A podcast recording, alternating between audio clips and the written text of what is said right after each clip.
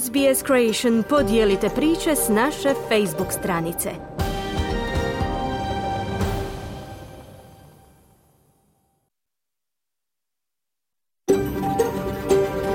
SBS, a world of difference. You're with SBS Croatian on mobile, online and on radio. Vi ste uz SBS Creation na svojim mobilnim uređajima na internetu i radiju. SBS odaje priznanje tradicionalnim vlasnicima zemlje s koje danas emitiramo program na hrvatskom jeziku. Ovim izražavamo poštovanje prema narodu Vurunđeri Vojvurung, pripadnicima nacije Kulin i njihovim bivšim i sadašnjim starješinama. Također odajemo priznanje tradicionalnim vlasnicima zemlje iz svih aboriđinskih naroda i naroda Sotoka u Toresovom tjesnacu, na čijoj zemlji slušate naš program. Dobar dan i dobrodošli u program radija SBS na hrvatskom jeziku svima koji nas slušaju uživo u petak 20. listopada, a pozdravljamo i one koji će ovaj program slušati u repriznom terminu sutra u subotu 21. listopada u 14 sati. Ja sam Mirna Primorac i vodit ću vas sljedećih sat vremena kroz osvrt na najvažnija zbivanja ovog tjedna u Australiji, Hrvatskoj i svijetu. Australci su se ovog tjedna suočavali s rezultatom referenduma na koji je uvjerljivo odbačen prijedlog o uspostavi glasa starosjedilačkih naroda u parlamentu. U Hrvatskoj je tjedan obilježila najava Slovenije da će ponovno uvesti kontrolu granice s Hrvatskom, kao i vijesti iz Grčke o uhićenim navijačima Dinama. Podsjetit ćemo vas i na upozorenja da za veliki broj vlasnika nekretnina u Australiji najteže tek dolazi, kada je riječ o rastu mjesečnih otplata stambenih kredita. Možete čuti kako je bilo u Melbourneu na dodjeli nagrada mladim Australcima hrvatskog podrijetla koji su se natjecali u prirodnim znanostima. Program počinjemo pregledom najvažnijih zbivanja ovog tjedna u Australiji i svijetu. Slušajte nas!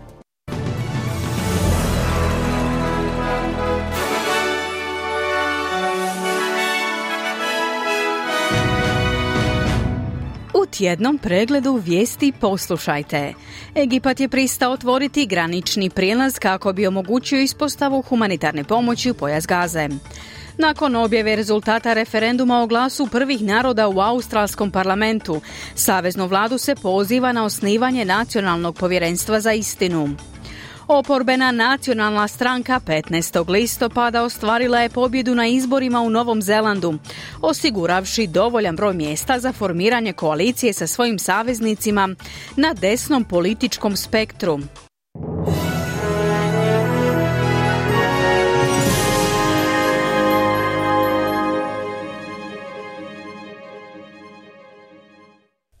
Slušate tjedni pregled vijesti izbivanja u Australiji i svijetu. Ja sam Mirna Primorac. Svjetska zdravstvena organizacija očekuje da će granični prijelaz Rafa iz Egipta u pojas Gaze biti otvoren kako bi omogućio dostavu očajnički potrebne humanitarne pomoći. Čelnik organizacije Tedros Gebreyesus izjavio je da su kamioni natovareni i spremni za polazak, te da organizacija surađuje s egipatskim i palestinskim dobrotvornim organizacijama kako bi omogućila isporuku zaliha u gazu čim prijelaz bude otvoren. Dr. Tedros ističe da pozdravlja najavu Izraela da neće blokirati ulazak vode, hrane i lijekova u gazu iz Egipta, ali isto tako naglašava da je potrebno dodati i druge osnovne potrepštine na popis. Fuel is also needed for hospital generators, ambulances and desalination plants And we urge Israel to add fuel to the life-saving... Gorivo je također neophodno za bolničke generatore, vozila hitne pomoći i postrojenje za desalinizaciju. Te potičemo Izrael da uključi gorivo među potrebštine koje se dopuštaju za spašavanje života u Gazi. Naši kamioni su spremni za polazak, kazao je dr. Tedros. Zdravstvena organizacija Ujedinjenih naroda ima na raspolaganju pet kamiona punih zaliha u Egiptu u blizini Gaze, a očekuje se da će dodatnih 40 tona zalihe stići do sljedećeg tjedna. Među tim zalihama nalaze se lijekovi za kronične bolesnike kao i materijali za liječenje ranjenika te druge potrepštine za njegu 300 tisuća ljudi. Australska vlada je ažurirala svoje smjernice za putovanje u Libanon, te sada preporučuje da se tamo ne putuje zbog pogoršanja sigurnosnih rizika uzrokovanih sukobom između Izraela i Hamasa. Ova promjena dolazi nakon prethodnog upozorenja od nedjelje 15. listopada da se ponovno razmotri potreba za putovanjem u ovu zemlju. Usred najsmrtonosnijih sukoba na sjevernoj granici Izraela i Libanona u posljednjih 17 godina. Ministrica vanjskih poslova Australije Penny Wong izjavila je da je njena vlada iznimno zabrinuta za sigurnost australskih državljana u toj regiji. We have today upgraded Australia's travel advice for Lebanon to level 4. Travel. Danas smo podigli australske savjete za putovanje u Libanon na razinu 4, što znači ne putujte. Ako se nalazite u Libanonu i ako ste australski državljanin, preporučujemo da ozbiljno razmislite o povratku ako to možete učiniti sigurno. Komercijalne putne opcije trenutačno su još uvijek dostupne, no situacija se može brzo mijenjati tijekom krize.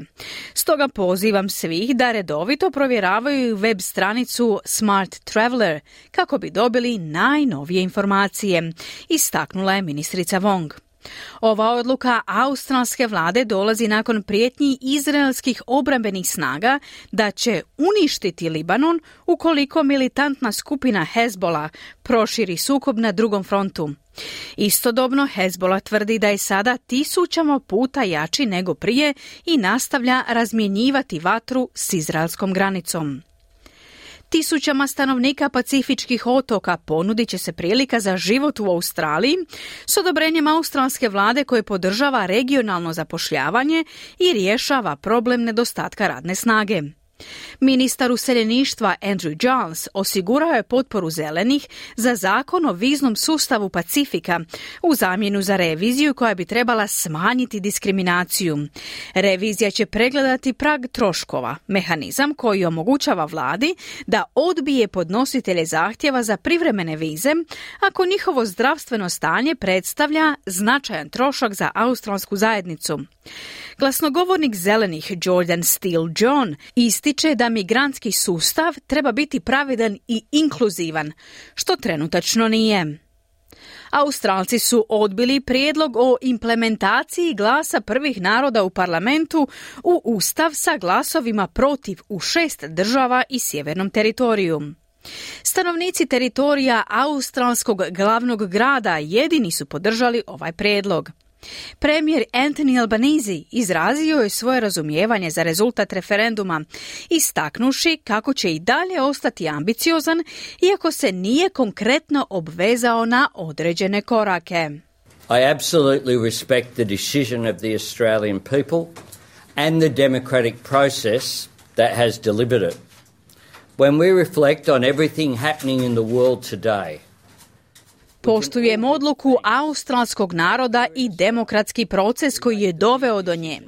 Kada razmišljamo svemu što se događa u svijetu, donosimo važne odluke mirno i ravnopravno. Postoji nova nacionalna svijest o ovim pitanjima. Usmjerimo to u novi osjećaj nacionalne svrhe da pronađemo potrebne odgovore, kazuje Albanezi.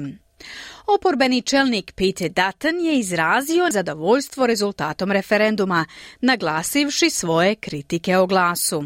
At all times in this debate, uh, I've levelled my criticism at what I consider to have been a bad idea to divide Australians sve vrijeme u raspravi kritizirao sam ideju koju smatram lošom, a to je podjela Australaca na temelju njihova nasljeđa ili vremena dolaska u našu zemlju. Koalicija, kao i svi Australci, žele vidjeti poboljšanja za domorodačke narode. Samo se ne slažemo oko toga da je ovaj prijedlog rješenje.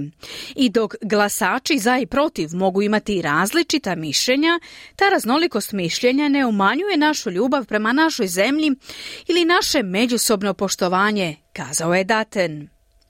Stranka zelenih pozvala je na izdvajanje 250 milijuna dolara za osnivanje nacionalnog povjerenstva za istinu i pravdu, nakon što je prijedlog o promjeni ustava, implementacije glasa prvih naroda, odbijen na referendumu koji se održao 14. listopada. Referendum je završio sa 60% glasova protiv promjene i 40% glasova za.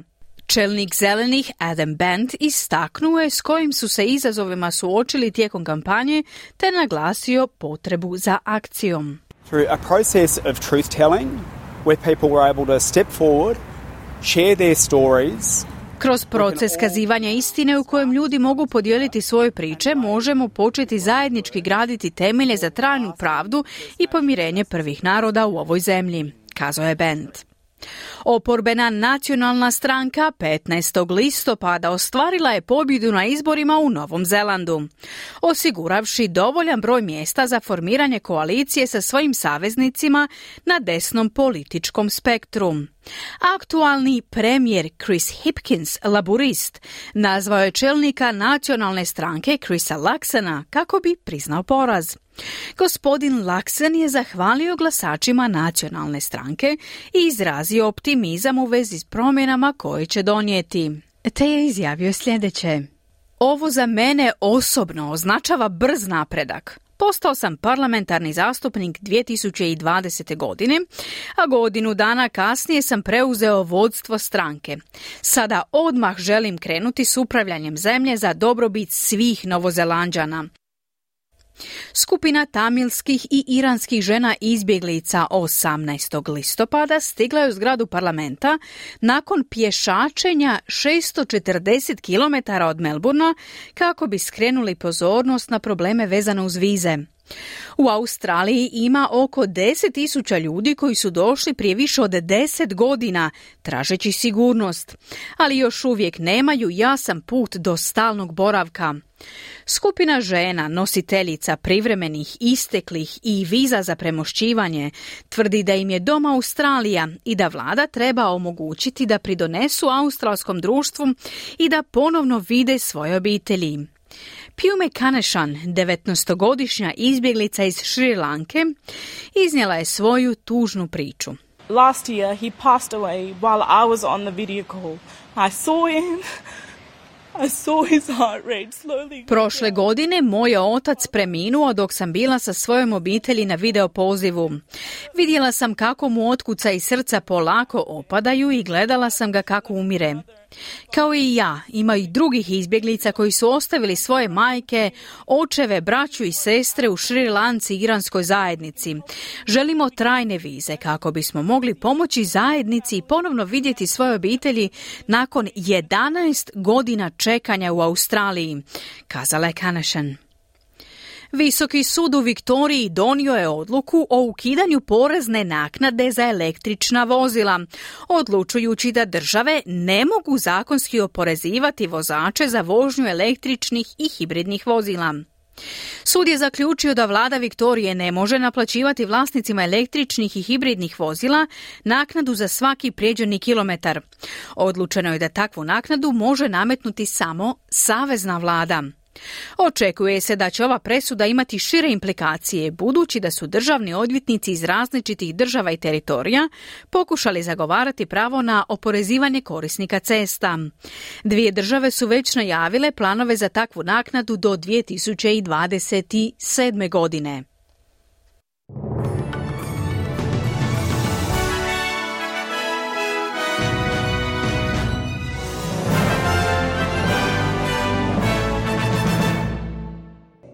SBS na hrvatskom jeziku, ja sam Mirna Primorac. Slijedi osvrt na najvažnija zbivanja ovog tjedna u Hrvatskoj.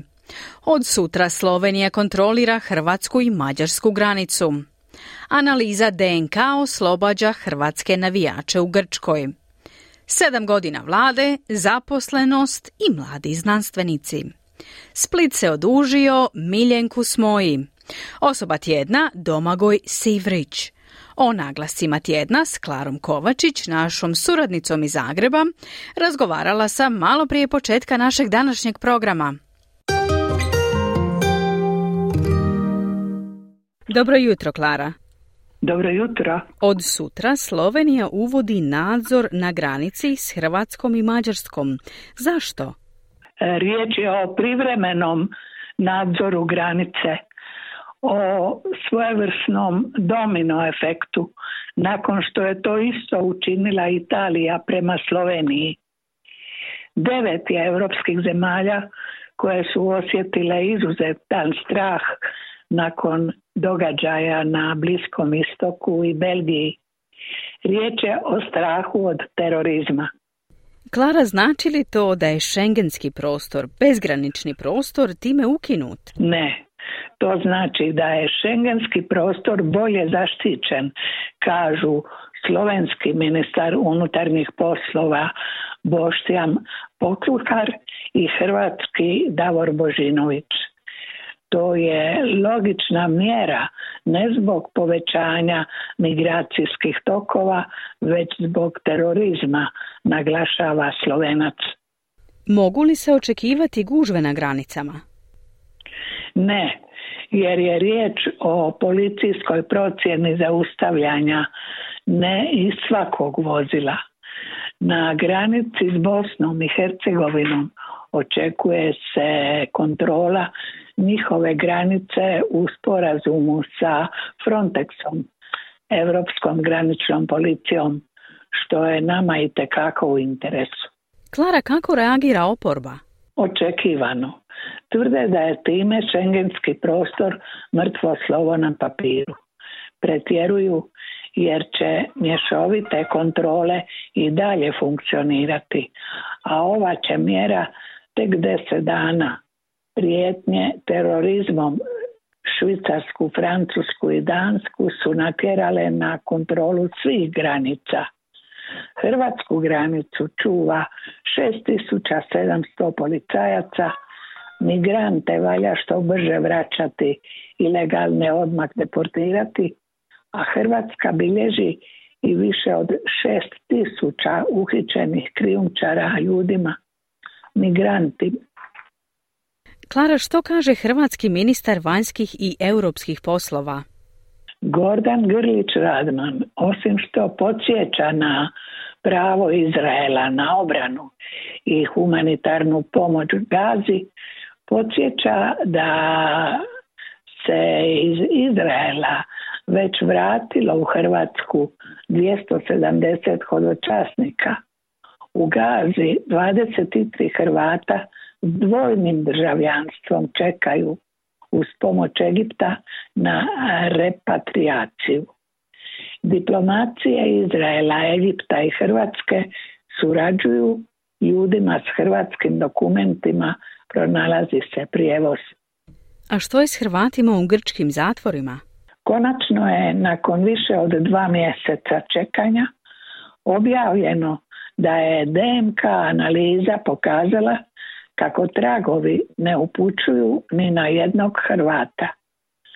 Oslobođeni su svake krivnje za ubojstvo, no odvjetnici nisu mirni jer je za neka dijela moguća kazna od 5 do 15 godina zatvora. Čeka se izricanje optužnice za 102 zatvorena Hrvata. Ubojica grčkog navijača još se ne spominje, kao ni oni koji su ozlijedili Hrvate, jer i takvih ima. Klara, obilježena je jedna obljetnica. Da, premijer je podsjetio na sedam godina svoje vlade, ostvarene strateške ciljeve i Pelješki most. Oporba istim povodom na godine bez reformi i korupcijske afere. Činjenica je da je nezaposlenih najmanje od 1982.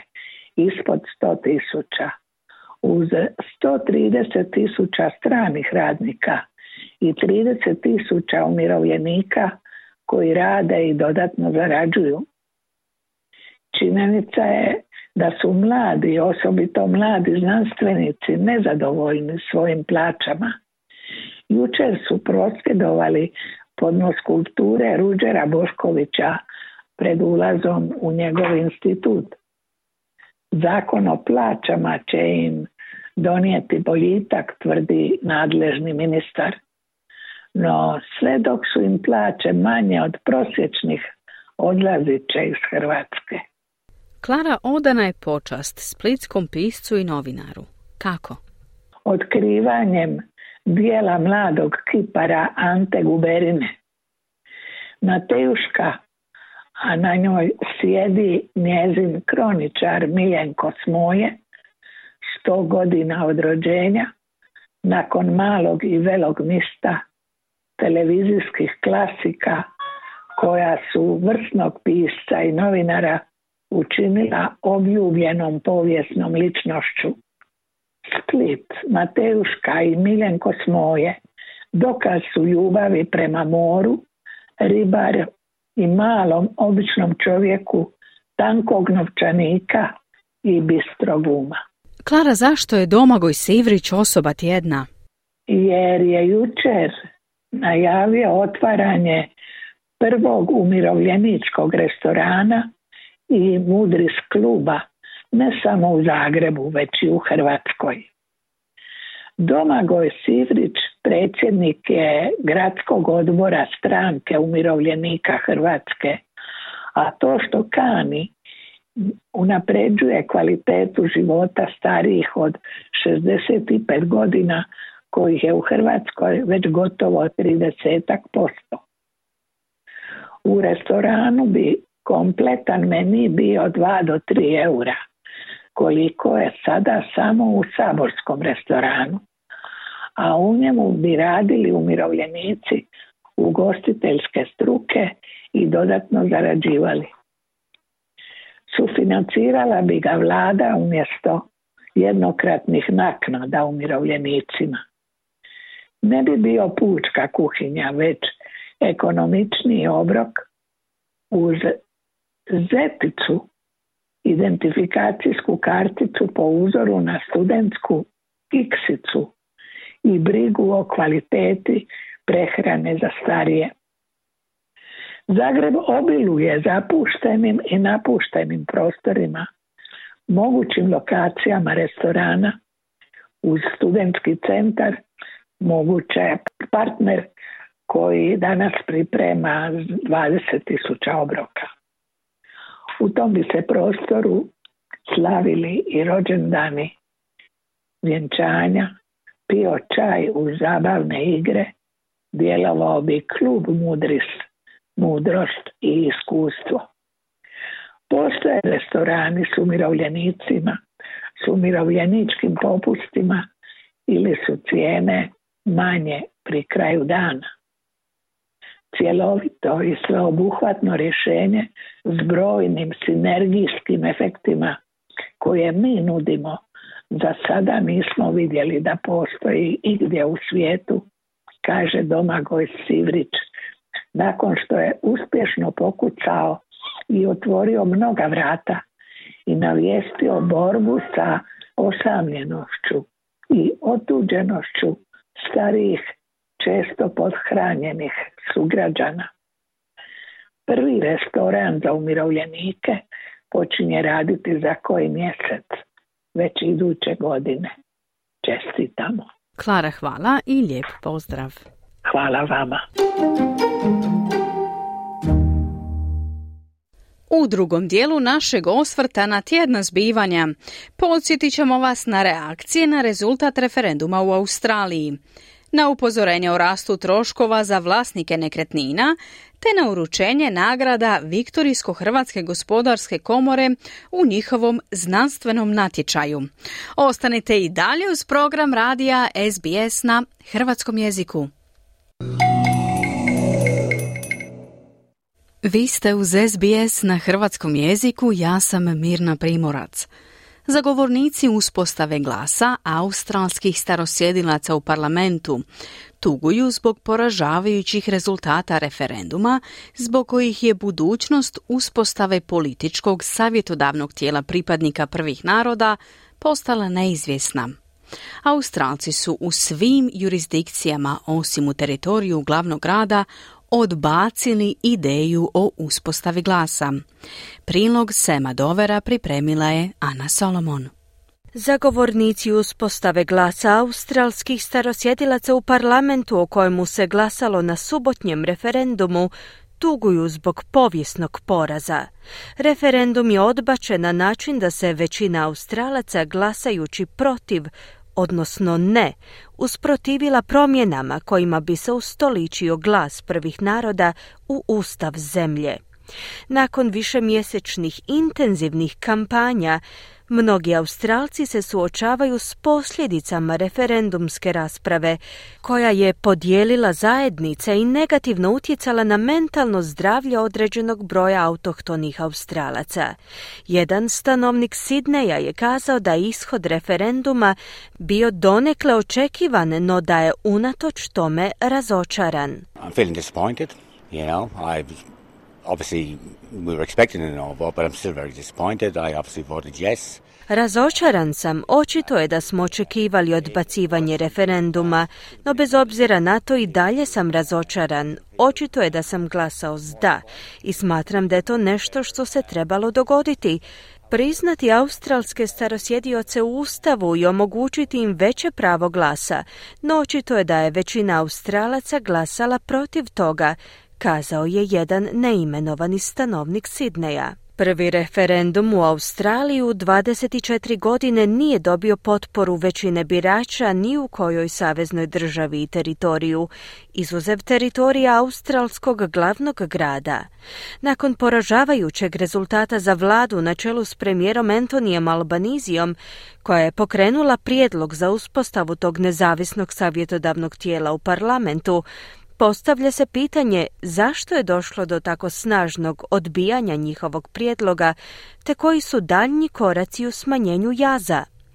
Premijer Albanizi je kazao kako prihvaća volju birača, no žali što nije ostvaren, kako ga je opisao trenutak ujedinjenja svih Australaca. On tvrdi da je zagovaranje uspostave glasa bila teška bitka otkako je koalicija u travnju objavila da će se suprotstaviti vladinom prijedlogu. The analysis will go on for, for some time, no doubt. But the truth is that no referendum has succeeded without bipartisan support. Nema sumnje da će se ovaj rezultat pomno analizirati dulje vrijeme, no činjenica je da niti jedan referendum u ovoj zemlji nije bio uspješan bez dvostranačke potpore, niti jedan, zaključio je Albanizi. Peter Dutton je ponovio svoje tvrdnje da je referendum o uspostavi glasa bio osuđen na propast zbog toga što dijeli naciju te da se nikada nije trebao dogoditi. The referendum has not been successful, and I think that's good for our country. Očito je da referendum nije bio uspješan i smatram da je to dobro za našu zemlju. Ovo je referendum koji Australiji nije bio potreban. Prijedlog i proces je trebao biti osmišljen na način da ujedinjuje Australce, a ne razjedinjuje. I upravo su to svojim glasom potvrdili milijuni Australaca koji su odbacili premijerov referendum poručuje Dutton. Ključni čimbenik za koji su zagovornici uspostave glasa tvrdili da je pomogao pri glasanju je uključivao činjenicu da su materijali u protivničkoj kampanji uključivali dezinformacije i nepovoljne izjave od strane nekih njihovih zagovornika. Te tvrdnje uključuju ideju da je uspješan referendum mogao rezultirati time da Australci plate odštetu pripadnicima prvih naroda, kao i tvrdnje koje kažu da bi došlo do uspostave trećeg doma parlamenta, te da je Australsko izborno povjerenstvo kovalo zavjeru u korist potvrdnog ishoda. Zagovornik uspostave glasa Thomas Mayo kaže da je australska javnost bila obmanuta. Peter Dutton has been dishonest to the Australian people. He has lied to the Australian people. Peter Dutton je obmanjivao Australce, on je lagao australskom narodu. Protivnici uspostave glasa su nekoliko dana pred referendum iscrpili svoje laži. Doista se nadam da će po objavi analiza ishoda ovog referenduma ove činjenice biti razotkrivene kako bi se Australcima otvorile oči, izjavio je Mayo. Žestoki javni diskurs oko referenduma je utjecao na pripadnike prvih naroda, a iz nacionalne zdravstvene organizacije pod nadzorom aboriđinske zajednice su kazali da je došlo do značajnog porasta izvješća o rasizmu u oči glasanja, kao i prouzrokovane štete u socijalnom, emocionalnom i mentalnom zdravlju aboriđina i žitelja otočja Toresovog tjesnaca. Istaknuti članovi zajednica australskih starosjedilaca sada strahuju da rezultat referenduma prijeti i ispunjenju ciljeva navedenih u izjavi u luru iza srca. Naime, izjava iz 2017. se zalaže za uspostavu glasa u parlamentu, kao i za uspostavu povjerenstva Makarata koje traži postizanje sporazuma između vlade i pripadnika prvih naroda, te kazivanje istine o problematičnoj povijesti Australije. Jedna od arhitektica prijedloga uspostave glasa, Marsha Langton, je u emisiji NITV-a The Point ustvrdila da rezultat referenduma promatra u ozračju zaustavljanja napora za pomirenje. It's very clear that reconciliation is dead.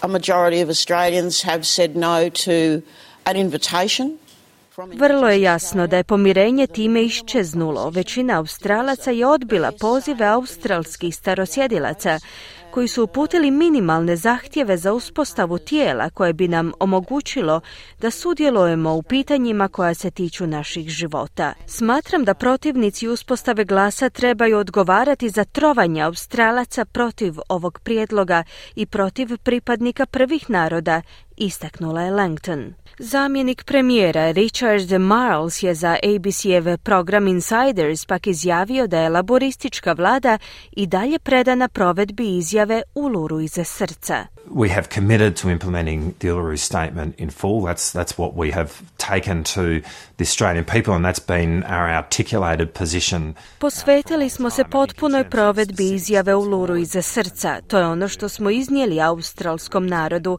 i to je naš artikulirani stav već duže vrijeme. Mišljenja sam da trebamo pustiti da se prašina ovdje slegne prije no što se posvetimo daljnjem radu. U ovom trenutku smatram da je važno da pružimo podršku pripadnicima prvih naroda i da ih prigrlimo, prokomentirao je Marles.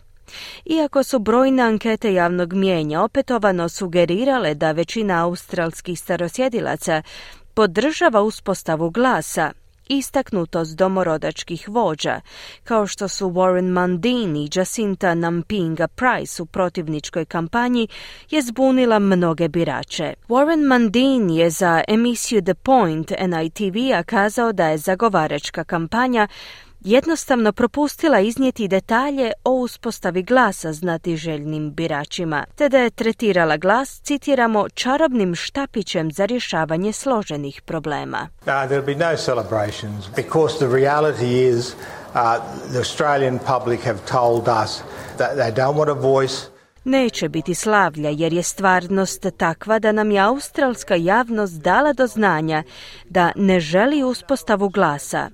Žele da vlada i drugi ljudi zapravo obave posao koji treba obaviti. Poznajem Australce koji su htjeli glasati da, no to nisu mogli učiniti, budući da im nitko nije dao nikakve detalje. Nitko nije uspio pokazati ljudima kako će se uspostavom glasa situacija popraviti. Oni su ga prikazali gotovo kao neki čarobni štapić za rješavanje svih problema, naglašava Mandin. Iako je rezultat izazvao razočaranje kod pristaša uspostave glasa, mnogi birači, poput ovog neimenovanog stanovnika Darvina, su kazali da su sretni što je čitava priča konačno okončana.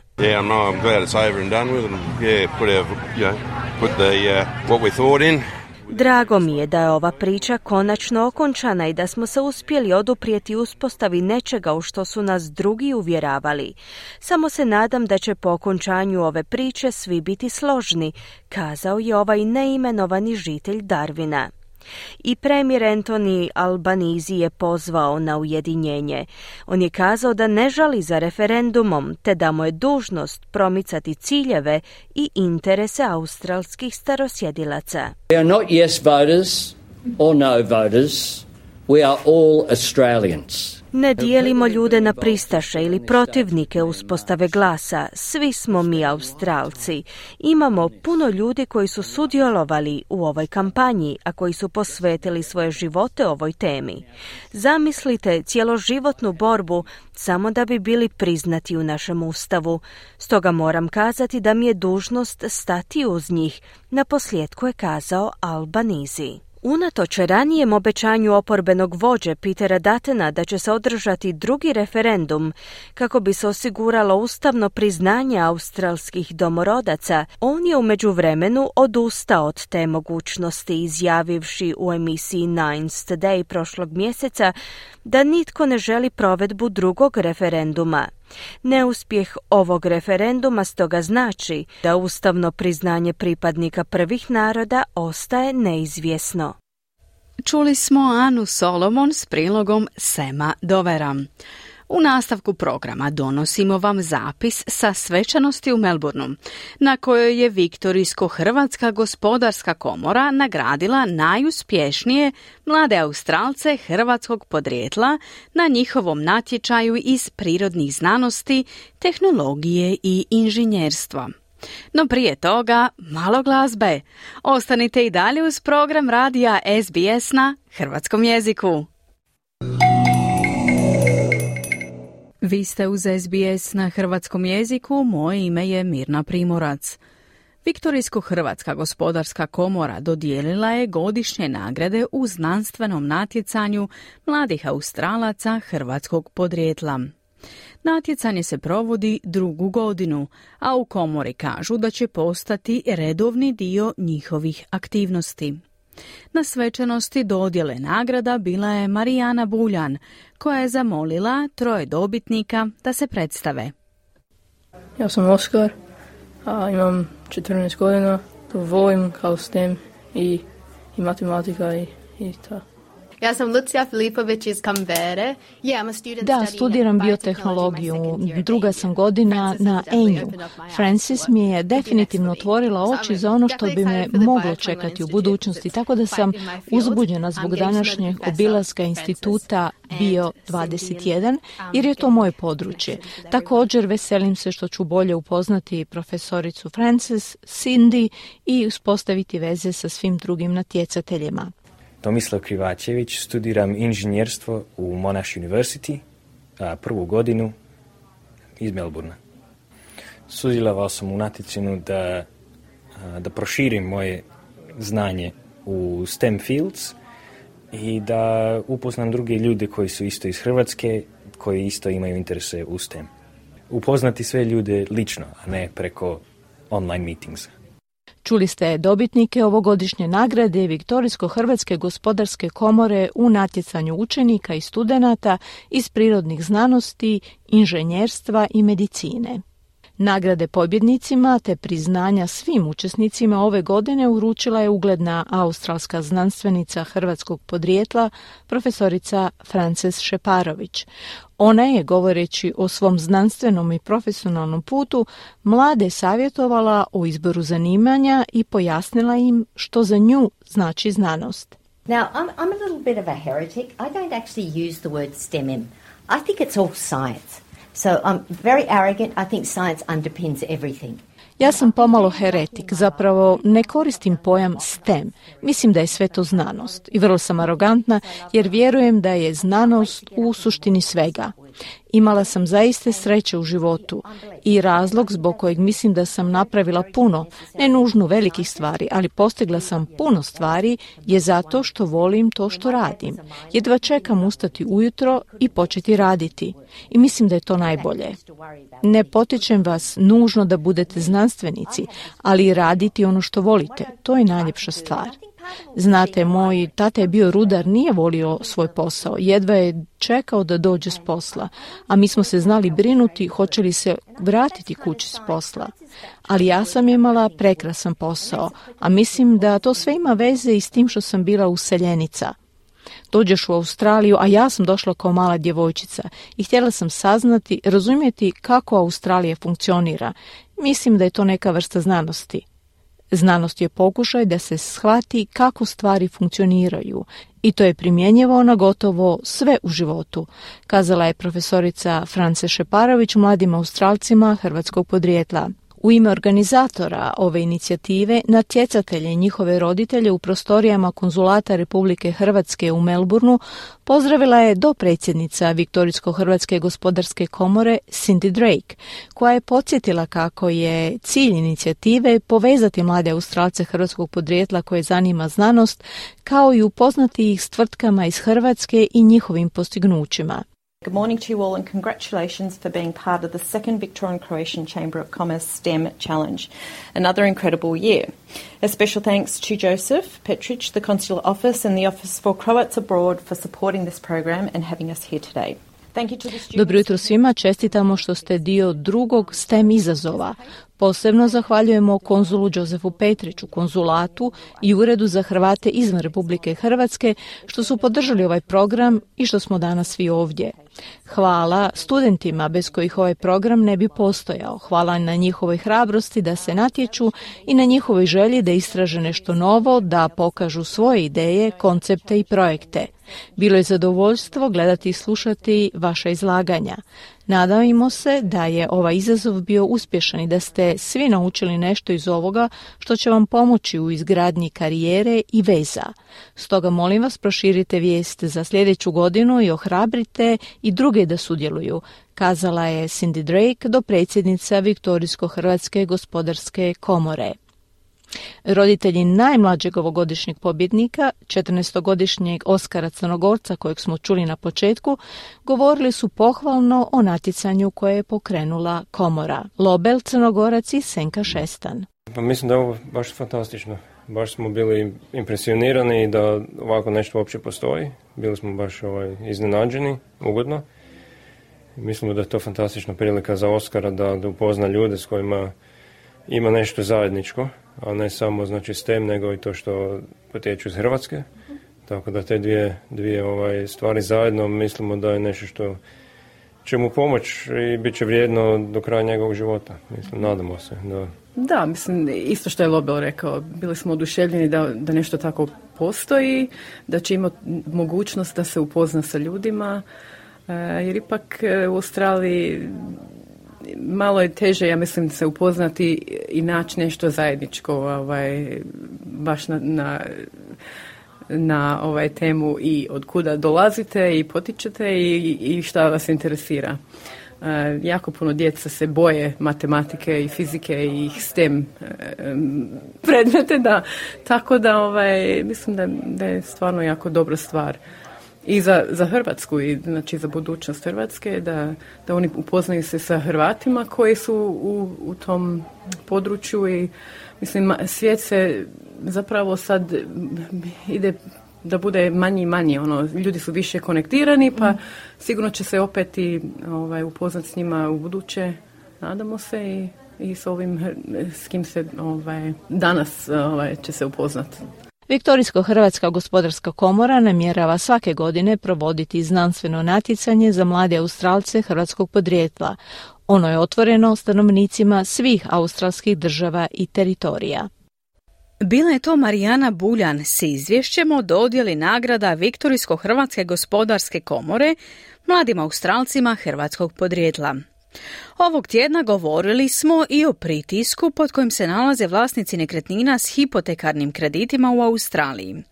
Iako već neko vrijeme nije bilo povećanja kamatne stope, dio građana će tek osjetiti teret rasta mjesečnih otplata, jer su do sada bili pod zaštitom fiksnih kamata. Prilog Rebeke Kazimirčak. Hipotekarni stres nova je stvarno za mnoga australska kućanstva. To proizlazi iz povećanja gotovinske kamatne stope s 0,1% na 4,1% u posljednjih 18 mjeseci. Novo istraživanje financijskog internetskog alata za usporedbe Mozo pokazuje da jedan od šest Australaca mora izdvojiti 40 do 60% svojih mjesečnih prihoda kako bi pokrio hipoteku. Kylie Moss, direktorica u organizaciji Mozo, ističe da kada otplate premaše 30% kućanskih prihoda. Ta se kućanstva smatraju pod hipotekarnim stresom. So, what this means is that the industry benchmark for what is classified as mortgage, uh, the standard ratio for identifying mortgage stress is around 30%. To znači da je industrijski standard za klasifikaciju hipotekarnog stresa oko 30%. To pokazuje koliko vlasnika nekretnina u Australiji sada pripada ovoj skupini pod stresom, kazala je Moss. Za australske zajmoprimce fiksne kamatne stope obično se nude na razdoblje od 1 do 5 godina kao alternativa variabilnim stopama koje osciliraju sa gotovinskom kamatnom stopom. Rekordno niske gotovinske kamatne stope u 2020. godini dovele su do povijesno niskih kamatnih stopa na hipoteke od oko 2%. Međutim, oni koji su tada zaključali niske fiksne stope, sada se suočavaju s naglim povećanjem otplate hipoteke, jer većina tih fiksnih stopa, zaključanih 2020. godine, istječe u 2023. i 2024. godini. Prijelaz s fiksnih kamatnih stopa na standardnu kamatnu stopu zajmodavca poznat je kao hipotekarna litica. Financijski stručnjak Steve Mickenbecker iz organizacije CanStar ističe da zajmoprimci imaju opcije. If you're in a position where your position's not totally stressed, refinance into a lower price loan. If you're already in a highly stressed financial position, refinance... Ako vaša financijska situacija nije potpuno pod stresom, razmotrite refinanciranje za jeftiniji zajam. Ako već imate visoku financijsku napetost, refinanciranje vjerojatno neće biti opcija jer novi zajmodavac neće htjeti preuzeti veći rizik. Ako ste u takvoj situaciji, trebate razmotriti kako poboljšati svoje kućne financije.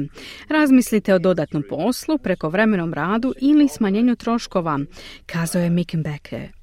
Iako je Savezna banka Australije zaustavila povećanje kamatnih stopa tijekom posljednjih nekoliko mjeseci, očekuje se novo povećanje prije kraja ove godine.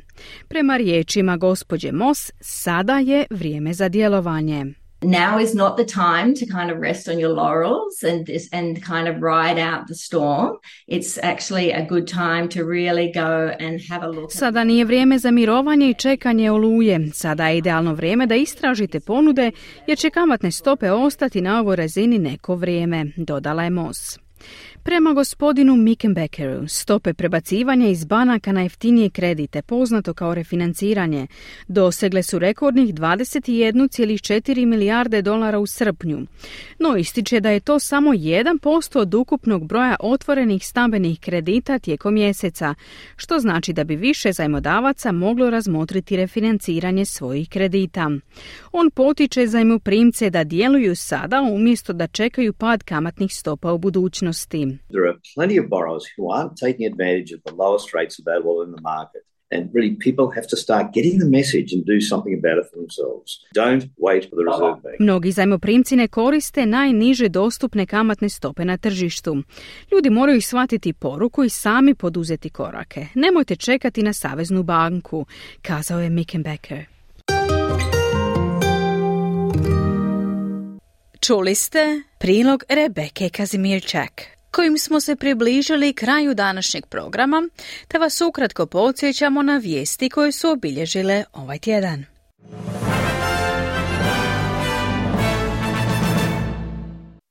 Egipat je pristao otvoriti granični prijelaz kako bi omogućio ispostavu humanitarne pomoći u pojas Gaze. Nakon objave rezultata referenduma o glasu prvih naroda u australskom parlamentu, Saveznu vladu se poziva na osnivanje nacionalnog povjerenstva za istinu. Oporbena nacionalna stranka 15. listopada ostvarila je pobjedu na izborima u Novom Zelandu, osiguravši dovoljan broj mjesta za formiranje koalicije sa svojim saveznicima na desnom političkom spektru. Od sutra Slovenija kontrolira hrvatsku i mađarsku granicu.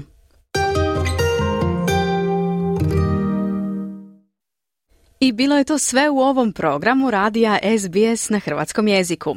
Prije nego što Pardon, prije nego što se oprostimo dva za danas i za ovaj tjedan, evo jedne obavijesti zajednice.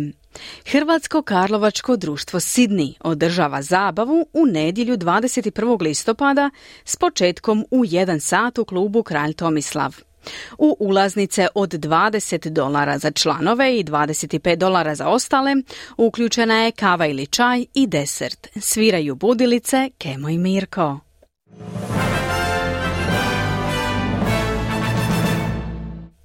Slušali ste program radija SBS na hrvatskom jeziku koji je uredila Marijana Buljan. Ja sam Mirna Primorac. Hvala na pozornosti i nadamo se da ćete uz naše programe biti i sljedeći tjedan. Možete nas uživo slušati ponedjeljkom, utorkom, četvrtkom i petkom od 11 do 12 sati. A subotom u 14 sati donosimo vam reprizu programa od petka. Želim vam ugodan vikend i do slušanja. Kliknite like, podijelite, pratite SBS Creation na Facebooku.